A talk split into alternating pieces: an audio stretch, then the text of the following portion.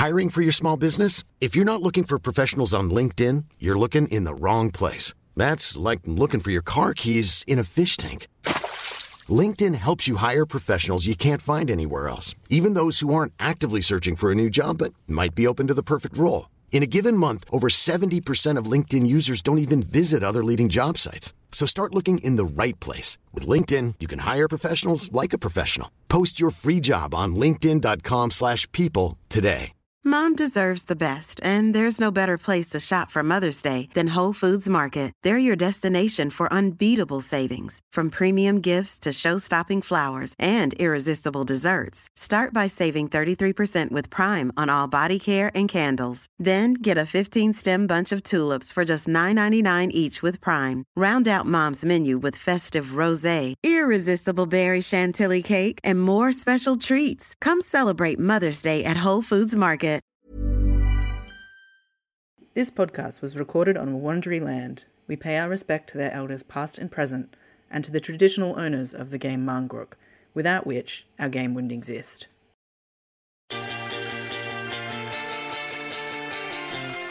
This is Footy Actually, brought to you by Play On Radio.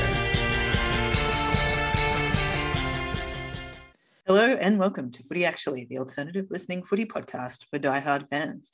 My name is Kel Rowe, and I'm here with my co-host Gemma Bastiani, AFLW analyst extraordinaire. How are you going, Gem? I'm tired, and the fact that there's still one game to go this round is making my mind confused. Oh, that and the heat. It's been kind of epic this Yeah, weekend. also that terrible, terrible heat. so, just when we thought we'd be rolling into the next round of footy, Pride round, no less, the competition once again got bamboozled by COVID outs. The Gold Coast Suns were struck down after their win, and a frustrating but probably quite welcome health and safety view put the Dogs out for their second week running. So, at the time of this recording, five games have been played with a refixtured Lions Blues game slated for this Tuesday evening and a Suns Dogs match TBC. 13 of the 14 clubs have launched their Pride Guernseys. Uh, and despite the cornerstone game at Whitten Oval not going ahead, the round was a delight of colour, inclusivity, and some absolutely cracking footy. What's your favourite Pride strip?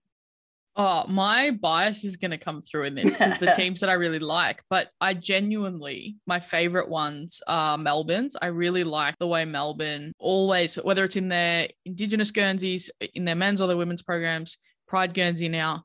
I love the way they incorporate the theme of that Guernsey into what the Melbourne Guernsey already is. Yeah. If you look at the one that they had this weekend, it was that ombre strip of rainbow and the top V, and then it goes into the normal navy blue, and at the bottom it's the purple to finish off the rainbow. I thought that was just genius, and that was designed Mm. by former Melbourne player Tegan Cunningham, which I thought was really cool. Yeah. And then I really liked Freo's. I love the way they incorporated It was just so slick. yeah, traditional Fremantle things into the Pride Guernsey, you know, the contain bow Yep. that I learnt about for the first time this week, all that sort of stuff. So, I, I mean, there are no bad Pride Guernseys, but those were probably the two that stood out to me. What about you? Absolutely. Uh, I have to agree with you with the Freo one. I just thought that was really, really sharp.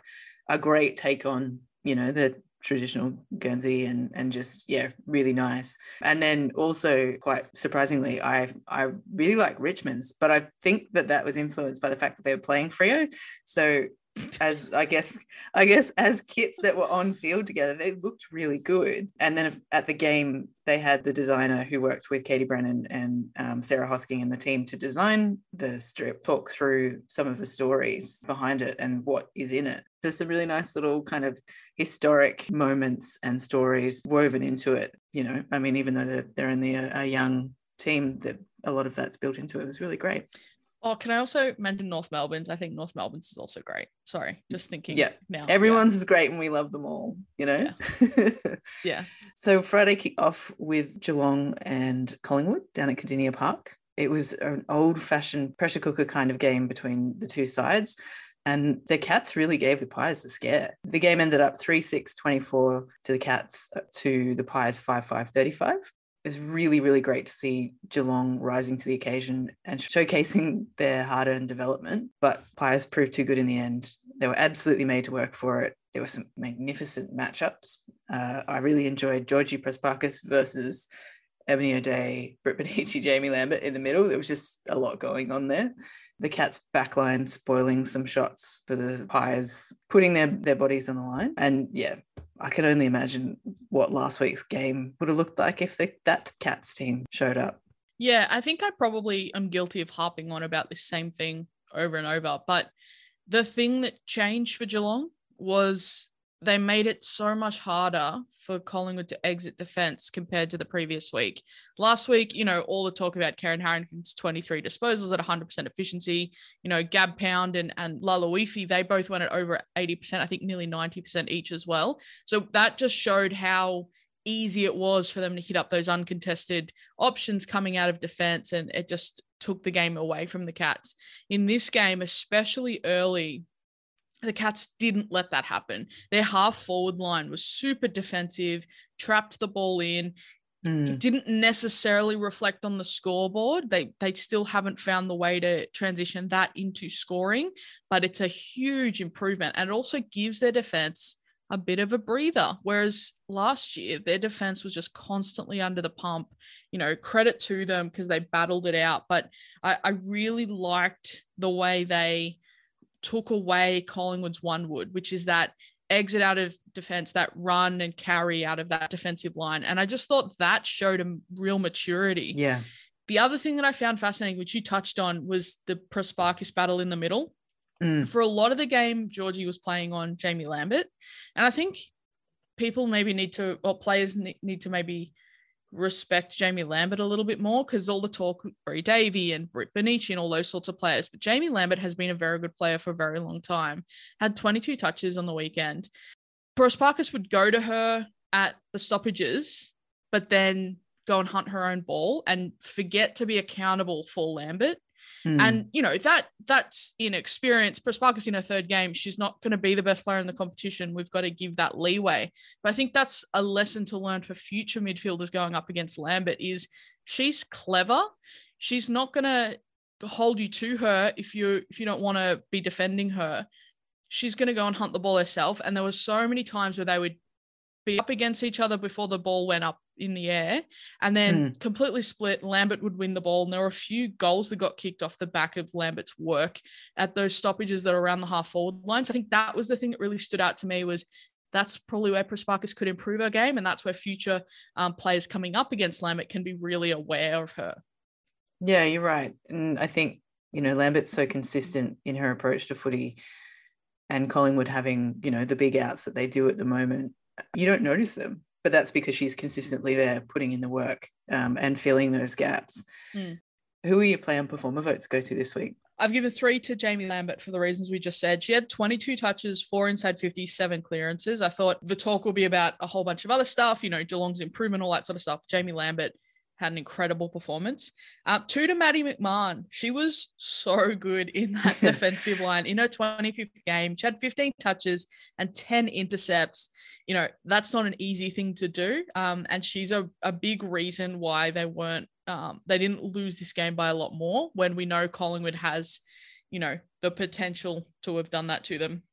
Um, and then one, two, which is my controversial one here because the person you've given one to, I agree with. I'm not disagreeing with you, but Eliza James. Um, mm-hmm. Do not know who's getting the Rising Star nominations. Uh, as much as people think that I do, I absolutely think she should get one this week. She had 12 touches, kicked a goal, but her speed in attack and her willingness to put in second, third efforts in that forward line totally sparked up that Collingwood attack. And I think it kind of gave a kick in the butt of Sophie Alexander, who started doing that as well. And we haven't seen as much of that from her this year. And mm. so I mm. think Sophie Alexander had a really good game because she w- was up and about with that energy. I loved what Eliza James did. She had a couple of other shots on goal, which didn't quite work out. But once those start clicking, she's going to be very, very hard to stop. Oh, gosh, yeah. Similarly to you, I've gone three votes to Jaimee Lambert. I've given two votes to Eliza James because I, to- I absolutely agree with you there as well. I thought watching her, she's got the skill, she's got the fitness. Really, all it comes down to is getting more games under her belt and really building on that kind of football maturity. Um, like you said, the the couple of choices that she made that didn't come off, the more games she plays, I think she's going to be amazing to watch. Uh, and well done, Pies, for that pickup. and uh, one vote to Kate Darby because again, she was just rock solid for the Cats. I'm so glad. I know, I know we said this last week, but I'm so glad to see her back in the competition because she's just a real solid performer. Yeah, she's a role player, which is what the Cats need. They need people who they can rely on. To Maddie McMahon is the same. Maddie McMahon is never going to be the star of that team, Hmm. but they rely on her to do her job every single week. And Kate Darby is doing that because she's been given consistent opportunity as well. In the past, she's been in for a couple of games and been back out of the side. She hasn't been a first choice um, pick every week, but she allows Phoebe Williams to do so much more. So, yes, I agree with you giving her votes. I feel bad for not having done it myself. That's right. There are two of us. We can share the love. Can you tell I just had coffee right before we recorded everyone? we've we've literally switched uh, personalities this weekend. It's, uh, Sorry. it's all right. Everything everything comes out in the wash. Uh, so Saturday obviously brought us to the first of our double header at Punt Road between West Coast Eagles and Adelaide Crows. The Eagles went down to the Crows 139 to 6642. I feel like the first quarter might have fooled some of us into thinking that we had a contest on our hands. The Eagles kind of managed to ruin the Crows' flow a bit with the ball. And then Adelaide just lifted and they absolutely left the Eagles in the dust. Some errors and some panic clearances probably didn't help West Coast, and Adelaide just showed everyone why they're a premiership side. It was an absolute clinic in the end. what I've written down, and I should clarify for the listeners, you like put a lot of stuff into our prep doc, and I put one sentence for each game to just keep the mystery alive for you.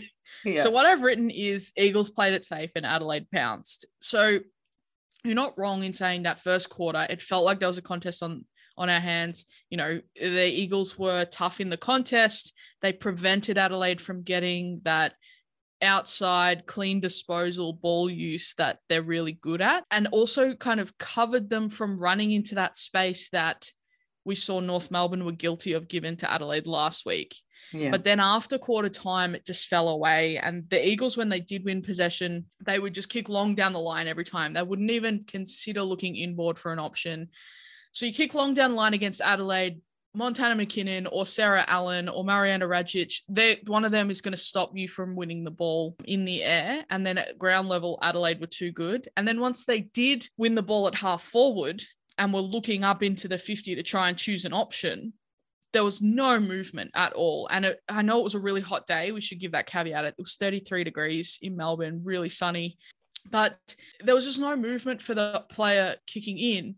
So they would just have to kick long to the goal square in the hope that it was putting it into a dangerous position. So there was no opportunity to lower your eyes and hit up a target to be a little bit more methodical with your ball movement because no one was moving for you to have that space to kick it into or anything like that. And I think that's what the frustrating thing was. They've got a talented list. They've got talent on that list. And Evie Gooch is an incredible acquisition. She was a really good in that game. she played really well. Aimee Schmidt um, kicked a really good goal in the first quarter. She was really involved early in the game. The talent is there. That maybe it's just the maybe it's the game plan or whatever that is isn't quite connecting. Um, and I don't know how to fix that. It's okay. You're not. You're not a coach. I'm not the Yet. coach. Um, but you know what I mean? Like it, the the pieces should be there, but the way they've been put together aren't fitting. If that makes Yeah. sense. no, that makes sense. It's just not clicking for them. Yeah, whereas Adelaide, they're a well drilled team. They're very mature, very experienced. They used the ball beautifully around the ground after quarter time. And it was just their game for the taking in the end. It was really nice to watch. Actually, I think it's the first time I've seen Adelaide live. What? um, yeah, it's a bit ridiculous. Yeah, fantastic to see them um, play footy on Punt Road, despite the fact that it was stinking hot. It was amazing to be so close to that. Who are your play on performer votes going to? So I'm giving three to Ebony Marinoff because I think we've forgotten how good Ebony Marinoff is this year because we've been talking about Anne Hatchard, we've been talking about Ash Woodland. Ebony Marinoff is still incredible. She had 23 disposals at 78% efficiency. She's only once in the past has she had a higher disposal efficiency in her career. She lapped up that uncontested free game that West Coast let them play after quarter time. She killed it, and she also laid six tackles um, on the on the defensive side. So Love Mm. that from Ebony Marinoff. Two to Eloise Jones. So Anne Hatchard went off in the third quarter with uh, plantar fascia injury, didn't return to the field, and someone needed to step up into that midfield role that Anne Hatchard was leaving. But it's not an easy role to fill because you need to be able to go inside the contest really well and then transition to the outside really effectively. But Eloise Jones has been playing more midfield this year. She ended up with 20 disposals at 80% efficiency, which again, career high for her and also high disposal efficiency for her. She kicked a goal and she had 328 meters gained. So she filled that Anne Hatchard role beautifully because Huge game. exactly and that's exactly what you get from hatchard as well is that ball movement into attack winning the ball quite a bit and hatchard doesn't hit the scoreboard like eloise jones does so they've got a real asset there and then I've given one to Justine Mules because, um, again, she was an example of a player just using the ball really cleverly and well. Mm. She only had the eight touches, but went at 100%. She also kicked two goals for the first time in her career and had five score involvements. And I really liked what she offered at ground level up forward. Yeah, absolutely. I've gone three votes for Eloise Jones. I happen to be sitting on the boundary where she basically intercepted a mark that was meant for Mikayla Bowen. She came out of nowhere and took the ball and disappeared off into the distance. It was She's pretty quick. fabulous. Yeah, very quick. that moment last week against Caitlin Ashmore where she came from nowhere, spoil it as well. That comes to mind. Yeah, Bowen had no idea she was there and couldn't do a thing about it. Um, I've given two votes to Marinoff. Like I say, just another one of those really consistent footy players. We shouldn't forget that she's there. It's just another feather in, in Adelaide's cap. Mhm. And I've given one vote to Bowen. She was really trying to make things happen for West Coast. There was a couple of moments where I think they took a kick out of defense and went to her opposite wing when she was just literally screaming with them to switch it to her side. So yeah, not for lack of trying and there unfortunately hopefully they'll find some rhythm soon. Mm. Mom deserves the best, and there's no better place to shop for Mother's Day than Whole Foods Market. They're your destination for unbeatable savings, from premium gifts to show-stopping flowers and irresistible desserts. Start by saving 33% with Prime on all body care and candles. Then get a 15-stem bunch of tulips for just $9.99 each with Prime. Round out Mom's menu with festive rosé, irresistible berry chantilly cake, and more special treats. Come celebrate Mother's Day at Whole Foods Market. Hey there, it's Michelle Norris. I'm host of a podcast called Your Mama's Kitchen. When I travel, I'm usually looking for a way to find a taste of home when I'm not at home. And one of the things I love to do when I am at home is entertain. And Airbnb allows me to do that. When I was in California recently, I rented a house that had a great kitchen. And when we were sitting around the table, we we're all thinking, we're in someone else's house. Someone could be in all of our homes as well. If you have a home, but you're not always at home, you have an Airbnb. Your home might be worth more than you think. Find out how much at airbnb.com/slash host.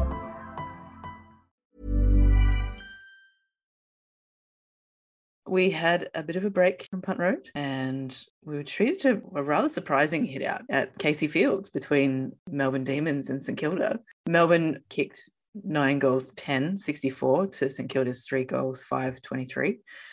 If you looked at that final score, you'd be forgiven for thinking that the Saints were still struggling to find some form. But I feel like the game, the actual game, told a, a different story, at least for three quarters. They definitely done their homework on the way that Melbourne likes to move the ball. And I feel like they probably spent those three quarters absolutely trying to stop that movement of the ball uh, and managed to come up with some scores, which is pretty fantastic.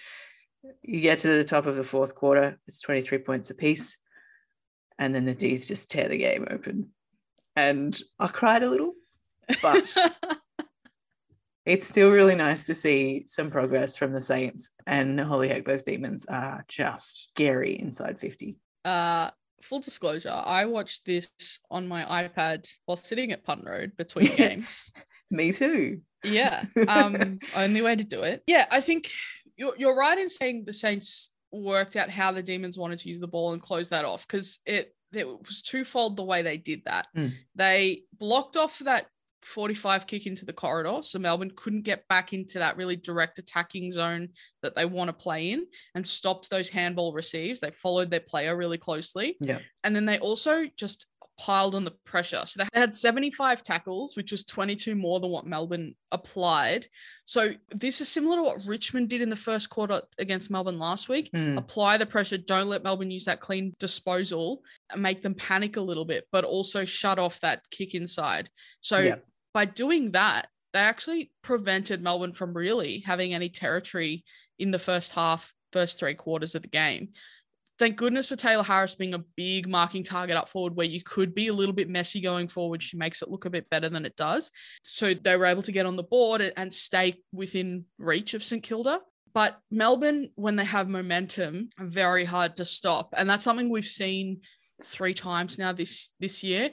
Round one, it was that first quarter. They kicked three goals to none. So three goals doesn't sound that impressive, but the way they did it was really systematic and they took the control away from the Western Bulldogs. Yeah. Round two, it was that second quarter where they kicked five goals against Richmond, where they just took the game away. They controlled possession, won it out of the stoppages, and got the ball moving forward really directly. And then that happened again in the final quarter where they kicked six goals.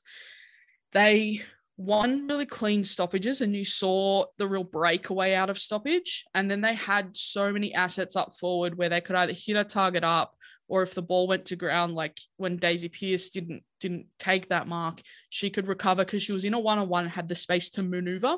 So it's that kind of threefold forward line option that they have that makes them really dangerous when they do win the ball cleanly up the field. Yeah, there was a really good one-on-one between Daisy Pearce um, and BJ from the Saints. It was just a clever little tap out of the way. Then Daisy turned, took the footy, and snapped. The, the goal was great, but I think my favorite part of the whole bit of footage that you could see on the broadcast was BJ just turning around and being like, "Well done" to her opponent. Ex teammates. It was amazing, and yeah, I I would do the same if I just uh, had a goal kicked on me like that. Well, Daisy Pearce, you got to respect. Pretty royalty right there. Who are you playing on performer votes this week? I've given three to Tilly Lucas-Rodd. She's continuing that role in the middle for the Saints. She really sets a standard for them, which is something that I really love. She had a game high 22 disposals. So she led the Mm. pack, which is pretty impressive when there's a Karen Paxman and a Tyler Hanks on the field.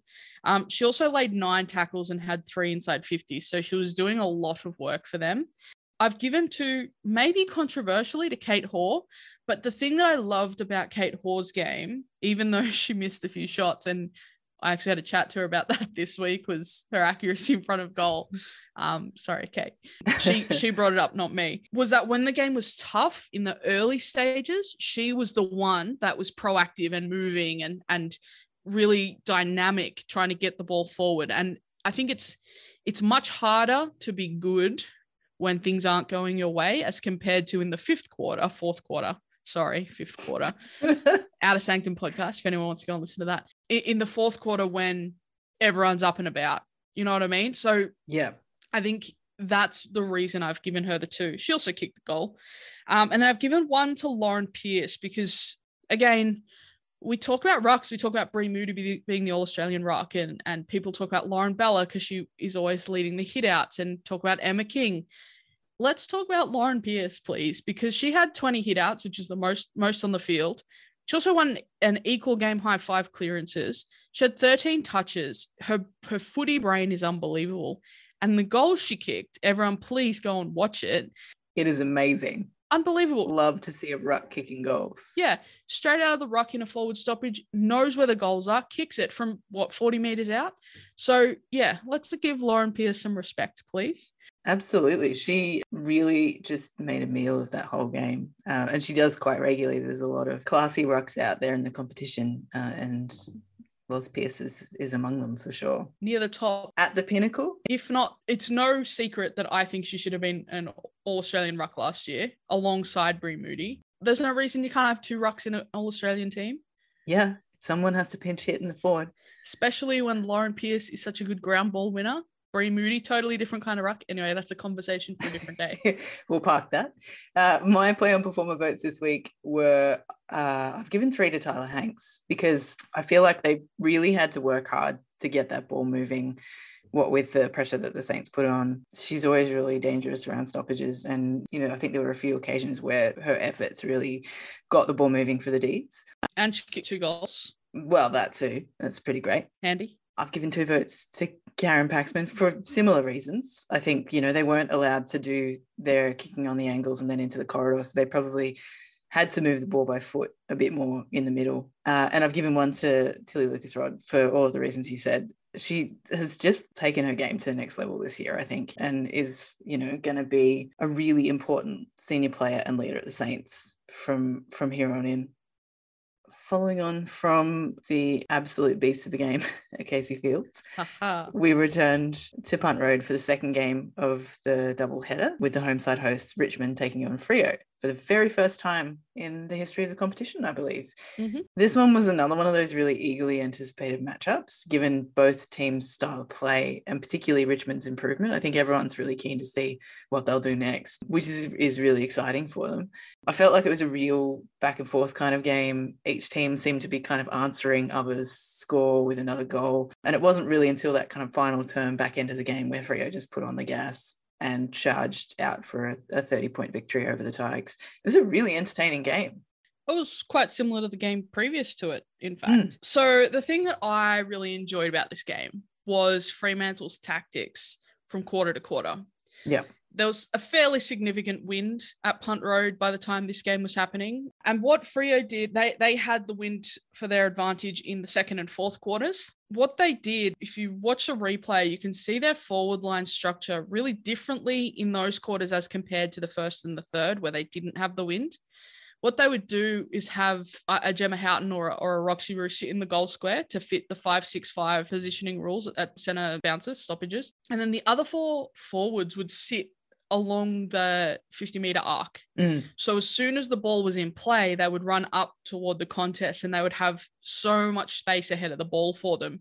So they could use any breakaways they get and get a long kick over the back towards the goal, knowing that they had the wind at their backs. And I thought it was just really clever. And it obviously worked out for them because they kicked 56 points in the second and third quarters alone and they ended up with 77 points. So the strategy that they used to make that wind work for them, I thought was really fascinating to watch. And just it's showing the nuance that is in AFLW that people don't seem to think exists. It absolutely exists. And that is one example of it. Absolutely. I really enjoyed a particular moment where Ebony Antonio sold candy to Mon Conti and kicked a goal from 50.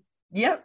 And uh, once more, much like the the Demons Saints game, there was a bit of a brief appreciation from her opposition, which you can see on the broadcast. It's a, just a real nice part of the, the women's game, I think. Who were your player and performer votes for? So we've got to give three to Kiara Bowers. So uh, according to the presser after the game, Kiara was very unhappy with her game the previous week, despite getting five coaches' votes in that game and still being very important. She was not happy. You know, it had been difficult for them. They'd just come over, all that sort of stuff. So went to work this week. Did she ever? 28 disposals, which equals her personal best. She laid 16 tackles. She had nine score involvements without scoring herself which is an even more impressive feat. Nine clearances, most on the field, and 428 meters gained. That is one of the most complete performances you'll see from a midfielder in the AFLW. So hats off to you, Kiara Bowers. I really struggled with who to give my second vote to because uh, there were a lot of players that I wanted to give it to. Yeah. But I've settled on Hayley Miller because she was touch and go to play this game as they're trying to manage their players throughout the season. Um, obviously, Anne McMahon sat out this week. Um, Cara Antonio sat out last week. She played. She had the 14 disposals. She had seven score involvements, kicked a goal. But what was most impressive was late in the game, in 33 degree heat, where everyone was tiring a little bit. Yeah. That was when Hayley Miller got to work. And three or four times in that final quarter, it was her breaking away from stoppage that created scoring opportunities for Freo. And it was just stunning to watch. All of a sudden, she'd just be streaking out of a contest and mm. getting the ball forward and just really becoming super damaging. And again, this is late in the game. They've worked their butts off all game in 33 degree heat. That was super impressive to me. It's a bit of a visual spectacle too. Yeah. Because uh, she's so distinctive with her ponytails streaking up the field. Yeah. Yeah, exactly. And I've given one to Gabby O'Sullivan, which again could have been a bunch of players, Mon Conti included. but I've given it to Gabby because early in the game, when Richmond were challenging, this is a bit similar to the Kate Hore one. Gabby O'Sullivan was the one running through, causing chaos, and she didn't Mm. always use the ball as well as you maybe would have liked, but she was creating opportunities and unsettling her opponents. And I really liked the way she was moving around the ground and just going a bullet a gate at all times. She had the 14 touches, she laid eight tackles. So applying that defensive pressure as well. So that's why I've given it to her. Yeah, sometimes you kind of need to, I guess, ruffle your opponent's feathers to find the best course for the footy. Mm. Uh, similarly, I've given three votes to Kiara Bowers. Like I said, it's incredibly, incredibly complete performance. And I love that she was disappointed with her game last week because I also thought that was a great game. You're your own worst critic. I've actually given two votes to Gabby Seymour. I really enjoyed the ruck matchup between her and Mim Strong. She's really developing in that ruck role this year, and it was a reasonably well made matchup between the two of them. Um, I don't know what the stats are in terms of hit out wins for that gem, but Would you like me to have a look? yeah, if you can have a look, that would be great. But it was it was a very entertaining matchup to watch. Gabby had 19, Mim had 18. Cool. My assessment was correct. And I've given uh, one vote to Gemma Houghton. Always really great to see her kick some goals up front. But again, I think similarly to Miller, she she kind of brings this like important part of leadership into their forward line, especially. Uh, and then finally, for now, our final game for the weekend, but not for the round, uh, was Sunday's game at Arden Street between the North Melbourne Tasmanian Kangaroos and the GWS Giants. The hosts ran away with the win in the end 7 12 54 to Giants 4 3 27. The Roos were pretty dominant around the stoppages and they really owned the clearances in this game. And the Giants seemed to be unable to find any kind of targets inside their scoring 50. They managed to take back a bit of ground in the back half of the game and find the, a bit more of the footy. Uh, Jess Doyle kicked a goal on debut. But the Roos were just too classy and too clinical in the stifling heat of the afternoon. So last week I kind of went in on the Saints. I I realized after the recording and I the word that I used was frustrating. Is that correct? Mm, That's being transferred to the Giants this week. agree. Incredibly frustrating game to watch because they just didn't play with any sense of proactivity in this Mm. game. They would win the ball but in defense and no one would be moving They seem to just run straight into traffic a lot of the time. But the thing was, a lot of, and I know it was hot. North were covering the ground really well. You wouldn't even realize it was 33 degrees. The Giants just weren't doing that. That there weren't enough players running to position or running to create an option. So every time a player would win the ball back in defense, they would sit there and wait in hope that someone would put their hand up. Mm, No one did. So then they try to switch it around defense to try and open up another option. And the kick would be poor and it would turn the ball back over and put them under pressure again. And it was just this endless cycle. I don't know. It's not effort. I don't think it's effort that's the issue. I think it's game awareness that, oh, now's the time for me to run to create an option or run to get my opponent out of the space so that someone else can run into it to win the ball there mm. just was none of that. And then as they would try to get forward, they'd get to send a wing maybe, and there would just be no one up forward except for four kangaroos. It was frustrating to watch because there are better players than this. And the Giants rely too heavily on too few players. And I've got some numbers here for you. So Alicia Eva across the first two rounds was averaging 23.5 disposals a game. Mhm. In this game, she had 15. Alyce Parker was averaging 20 disposals across the first two rounds, had 15 disposals as well. I know 15 disposals is nothing to sneeze at, but that's well down on what they've been expecting of those two players this year. As soon as you stifle that, they don't have anyone to really do anything except for a Chloe Dalton who tried her guts out all day Oh my god, yeah. Yeah, it's that mindset of, oh, they'll do it, so I don't have to. And it just stuffed them up. And then, you know, the scoreboard, they lost by 27. It definitely didn't feel like a game where they lost by 27. It felt like a game where they lost by 50, which is, I'm being incredibly harsh. And again, I'm aware that they played in incredible heat and the Giants don't have it the easiest, but it was a frustrating game to watch. Yeah, and I think for at least the first quarter, possibly maybe late into the second quarter, that was when they finally hit the scoreboard. The Giants were scoreless No, no, Giants didn't score until the third quarter. Yeah, I was going to say it took a really long time, and that's why it feels like it was a 50 point loss and not a 27 point loss. Yeah. Like you say, the conditions out there were very, very rough. I, as a spectator on the on the boundary, I was feeling it, so I can only imagine what the players were were dealing with, but just didn't seem to click for them at all today. Mm. Who did you play on performer votes go to? So I want to apologize in advance for not putting Chloe Dalton in here. I really wanted to, but I couldn't justify it. But I love Chloe Dalton and she's incredible.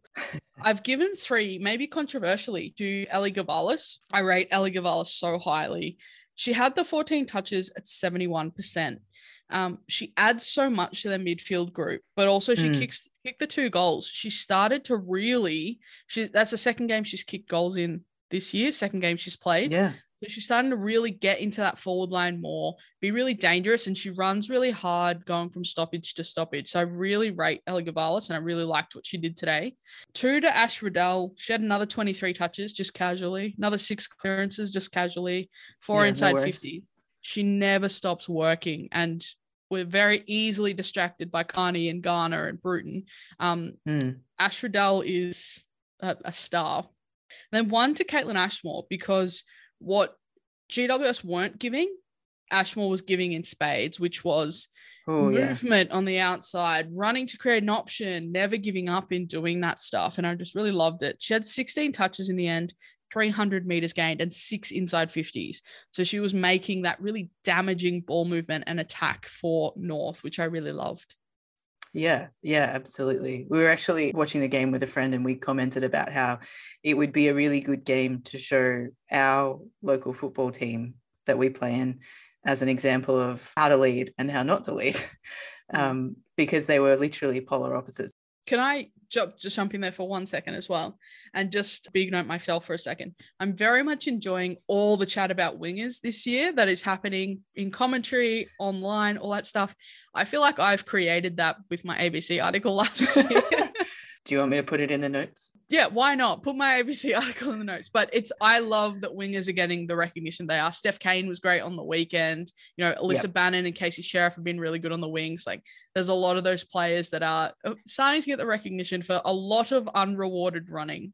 Absolutely. The the meters covered in a game, enormous for those players. Oh, tiring.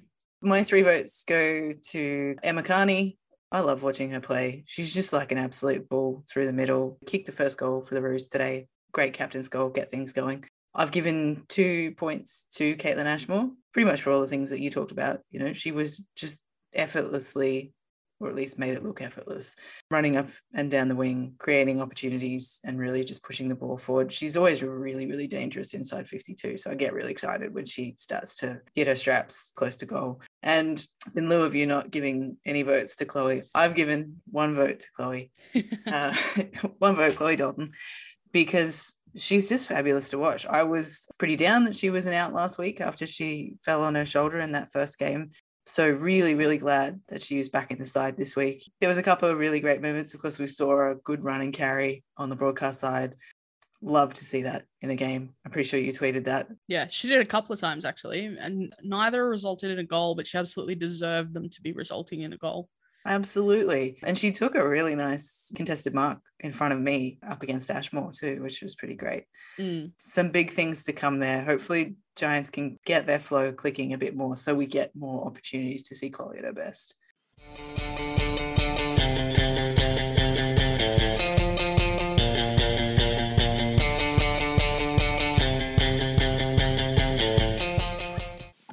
So we had a couple of questions come through. Mel asked us about Freo's ability to hit the scoreline. She said, Does Saturday's game answer the question about Freo's forward line, or do you think they'll be exposed by better teams? this is this is coming from me because I keep saying I'm a wait and see on Freo. I think to a certain extent it does. Uh, you know, having nine individual goal kickers, which is equal um, with the competition record, it shows that you have a lot of players that can do that job, which is really important. Kind of the opposite of what we talked about with GWS, having not relying on one or two players to do the job really puts you in good stead. Yeah, I mean, they were three points away from their highest ever score in the competition. They were 10 points away from the high, the competition's highest ever score. So as it stands, I'm nearly a yes. I don't know why I'm still tentative on this. Maybe because I like to, you know, shit stir a bit, but it's a bit of tough love. Yeah, I I think that they and this sounds really biased again, but I think they and Melbourne are the most dangerous attacking teams as it stands. I think it's those two, and I think Adelaide sits just a little bit behind them. Yeah, I would uh, I would agree with that statement actually, based on what I've seen on this weekend. Mm. Callum asked us, I was wondering what you've seen as the main differences in the game style between the Paul Hood Geelong and the Dan Lowther Geelong. I think this is a really hard question to answer because if you look at the players at Paul Hood's disposal last year compared to the players at Dan Lowther's uh, disposal this year, there's, I want to say, a third of the players are different. Mm. But the thing that I really like is Lowther backing in more tools in a team. So I like that he's backing in a Kate Darby you know, Olivia Barber might not be getting games, but that's because Kate Darby is doing the job really, really well. And I think um, in a team that is so young, you need more of those experienced players around the field. Um, whereas yeah. in the past, most of the experience was sitting in defense and there wasn't a lot of it higher up the field. So I think that's one difference. I like that they're trying to be more defensive higher up the ground than what last they were last year. Last year it was like last line of defense constantly, and there wasn't a lot of that defense higher. Whereas, as we discussed earlier, uh, Geelong are trying to trap the ball in their forward half more, which makes a really big difference, and it makes um, it more reasonable for them to have shots at goal. allows their forwards to stay at home a little bit more. Um, so I think uh, from game style point of view, those are the differences that I've seen so far. Um, but again, it's got to come with that caveat of you know, Georgie Prespakis is there. Nina Morrison is playing games now. Um, Zali Friswell, Gabby Featherston, they're both Jets. Rachel Kearns has been an absolute game changer she for them. Has been fantastic. I I'm I'm I feel bad that we didn't mention her in the review, but her attacking game this week was phenomenal. Yeah, uh, and I think the the more games she gets under her belt in terms of AFL style versus Gaelic, she's going to be amazing. Yeah. So there's still a long way to go for Geelong, but I think there's a few little tweaks that have happened thanks to the personnel available, but also thanks to game style that have helped them a bit. Yeah, absolutely. What's your game to watch next round? Well, as you would know, mm-hmm. as the fixture stands, yeah, we will be seeing the top four face off against each other. The four so undefeated teams will be facing off against each other. We've each chosen one of those games. I've obviously chosen the Adelaide Melbourne game at Norwood. Melbourne, pretty good at beating Adelaide here in Melbourne uh, last year. Really not good at beating Adelaide over in Adelaide last year. So no. having to go over to Norwood. Um, I think this is going to be a fascinating game. Both both teams want to use the ball in a similar way, that run with that quick game going. Mm. Um, both teams have that solid defensive line that looks to switch to the open side. Both teams have a fairly stacked forward line. Melbourne fell last year in the prelim because they couldn't kick accurately at goal. They kicked, I think it was one goal eight. So they had equal scoring shots or more scoring shots than Adelaide did, but lost.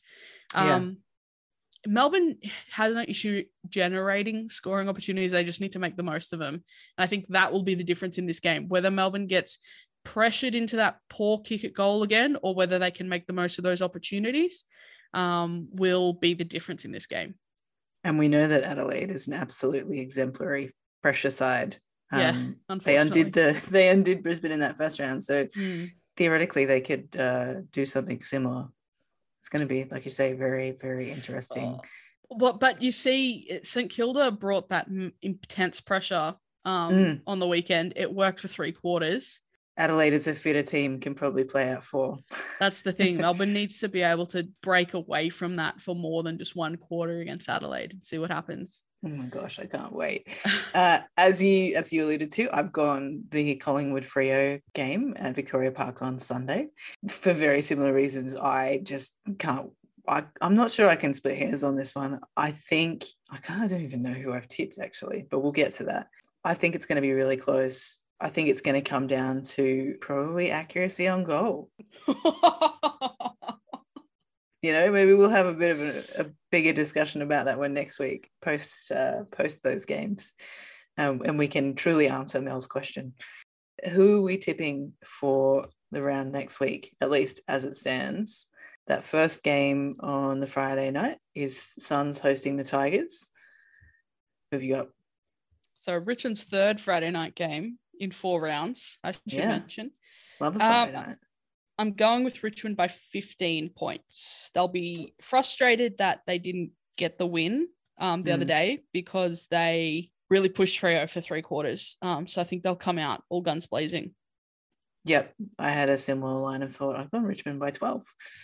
Then, of course, we've got the first of the notable watches uh, Adelaide hosting Melbourne on Saturday. Who have you got?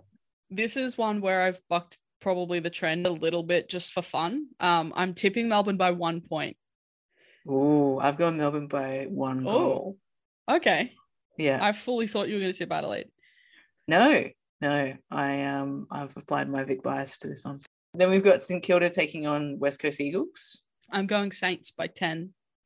I've got Saints by 12. This might be their first opportunity to really connect that gameplay that they've been working on. We obviously saw some real shades of brilliance this this week against Melbourne. So hopefully they they come off the back of that loss with a, like a little bit more confidence in themselves and really take it to the Eagles. That's my Saints bias showing thoroughly. uh, then we've got Brisbane Lions hosting the Cats. So the big cats see the little cats. Who have you got? This is hard to tip because we've only seen one Brisbane game this year. That's obviously because we're recording before their round three game happens. They sat out round two. Um, I, I'm curious to see this Geelong game style Hmm. with Chloe Scheer in the forward line. That being said, I'm tipping Brisbane by 10 points, but I this is very much an unknown. Yeah, well, uh, I'm tipping Geelong by six. Like we said, we don't know what the lines look like. We haven't seen them play yet. And they'll be off a short break as well from a Tuesday night game.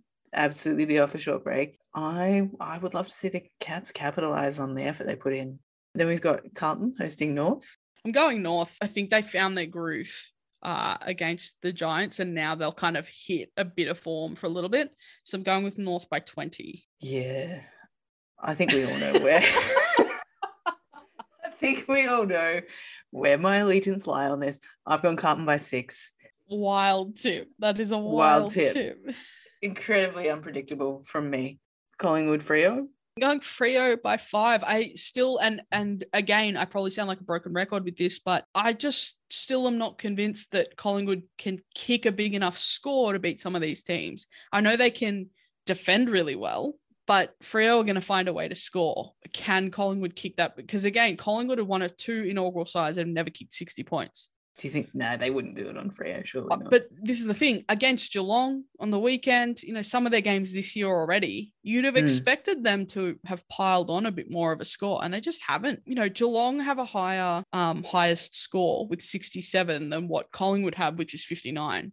That's my still my question about Collingwood is they're a very good side, but can they score enough to do the job? I don't know. Only time will tell. So that long spiel goes back to saying Freo by five. I've gone Freo by six because I think it will be a really close game. You know, we know that the Pies back line is pretty solid. We know that they've got a good forward line. Equally so, you can say the same things about Freo and their engine Janelle rooms. Cuthbertson might be back. Yeah, fingers crossed. Be great to have her in the lineup for the Freo. Mm. Um, and then, of course, our final game of that round, fingers crossed. Hopefully, we get it over the line. We've missed them. It's been two rounds without them. Um, Giants are hosting the Dogs. So, after I just spent 10 minutes railing on the Giants, I'm going to tip them because I think first game at Henson Park, it's a home ground they're really excited to be playing at. They're going to be wearing the Pride Guernseys, but on top of all of that, they will be smarting from the way they played in in this game against uh, North. And the Dogs have had such interruption to their season already. Yeah, I'm, I'm going Giants by one. I'm going Dogs by eight. Surprise. Um, again, you know, backing in my faves. I'm hoping that the break and obviously the the right kind of rest because they've had pretty big COVID outs. So they'll be just champion to play some football. And that lively, spirited Bulldogs team that we know is there just shows up on the day and absolutely takes it to the Giants. That would be good for football. That would be good for football. Footy would win that day. Um, so yeah, dogs by eight. We'll see. Let the games begin. I think this is the most differences we've had so far in tipping. I know. Our tips as they stand, I've got 15 out of 17 games that we've tipped because there have been some changes, and you've got 11. I'll just flag that these tips are the ones from the pod conversations. Yeah. Yeah. They're the ones for credit, not for prizes, at least on our behalf. well, that's a wrap on our review of round three, Pride round of the AFLW season for 2022. If you'd like to follow along with us this season, you can follow us on Twitter. I'm at row underscore cal, and you can find at play on radio mel. Jim, what's your Twitter handle? I'm at JL Bastiani. If you want to somehow be annoyed by my footy tweets that are that seems to have happened this week out of the blue. Yeah, if you want to be frustrated by your take on the Giants on Freo's scoring ability, It's not even that. I just tweet facts and people get mad at me for tweeting facts. you can't get mad at facts. That's real. That's mm. science. It's science. oh man. called called out by Carlton last week. Hey, we've all been there. Yeah, that's true actually. Yeah. Well, that's it from us for now. Thanks for listening, uh, and we'll catch you next time on Footy Actually.